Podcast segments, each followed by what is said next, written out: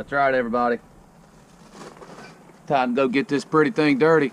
Go do some work. Go get some water for some people.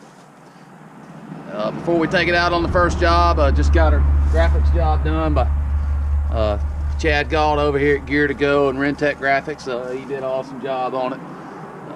Uh, so had a lot of requests from people uh, wanting me to kind of go over this machine and kind of go over some of the differences we see in the machine that we had versus this one. Uh, so our old machine was a 2001 uh, T650 W2. So here's what we're looking at here. T650W Legend 4, typical machine. Uh, not the biggest machine they make, but not the smallest either. So, take you up here with me. Um, powered by a C15 Caterpillar, uh, making 580 horsepower. That's definitely a step up in power. Uh, compressor you see here's uh, rated at 1070 CFM at 375 PSI. Uh, our old one was 900 CFM at 350 pounds. So it's a big difference there. Um, variable speed fan. Our, our doesn't sound like a big deal. Our our old machine uh, didn't have a variable speed fan. It either it ran wide open all the time, and we would actually have some issues uh, when it got very cold of uh, keeping our uh, discharge temperature off our compressor running high enough. Um, just a whole lot of little stuff too that's a lot different too, like that. If you need to do any welding on it, there's a switch right there. Just cut it off and don't have to unhook the battery cable. Um, let's see here. Yeah, got this little safety handle on here when you're dragging rods down. Uh, that's pretty nice. To, when you're reaching up there and uh, grabbing a rod and dragging it down, got a little handle to hold on to. Uh, toolbox got moved up here. Uh, our previous toolbox was uh, down here on the below the catwalk, about right here where I'm standing. Uh, we had to.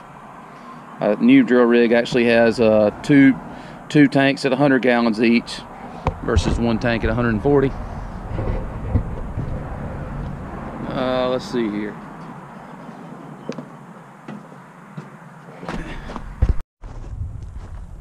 All right, let's go over here to the other side real fast. Uh, everything's pretty much the same over here. Same receiver, filters. Uh, one nice thing they did do, uh, rock drill oil tank is here now. Used to be over here. Uh, doesn't really seem like that big of a difference, but we've had uh, hoses actually blow out up under the rig, so now it's just a get up in here. Oh God! Now it's just a size little quick hose back there to where it goes up the valve stem. Um, hydraulics pretty much the same. Let's see what we got here. Um, over here on the controls, that's a big difference over here.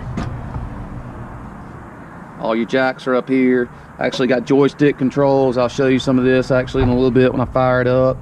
Um, water pump here. This is the three-way valve. So you can either uh, wash down, wash your rig off with a hose or uh, turn it turn it that way. Actually, I think that way's down the drill rig and this way is out through the hose so that's nice um, got a foot pedal for your wrench over here uh, have another cylinder that actually raises and lowers this cylinder that's pretty nice um, breakout wrench still over there beside it most of it's the same but uh, there are a lot of nice features on it uh, got our old got our old diverter on here. Um, what else am I missing? Obviously, computer screen. Um, these are pretty much the same. Electronic unload and load of the compressor uh, versus before it was air. So it takes a little bit of time for the electronics to sense this to cut the compressor off. Uh, water injection, lubricator, Uh, rotation here, you got a forward and reverse, and then a fast on each one. Uh, nice thing about this is you don't have a dial. You have to sit here and worry about keeping it. Uh, if you just set the handle right there, it stays. Um, don't have to worry about that. Um, let's see here. What else am I missing? All right, let's fire this thing up and get some footage there.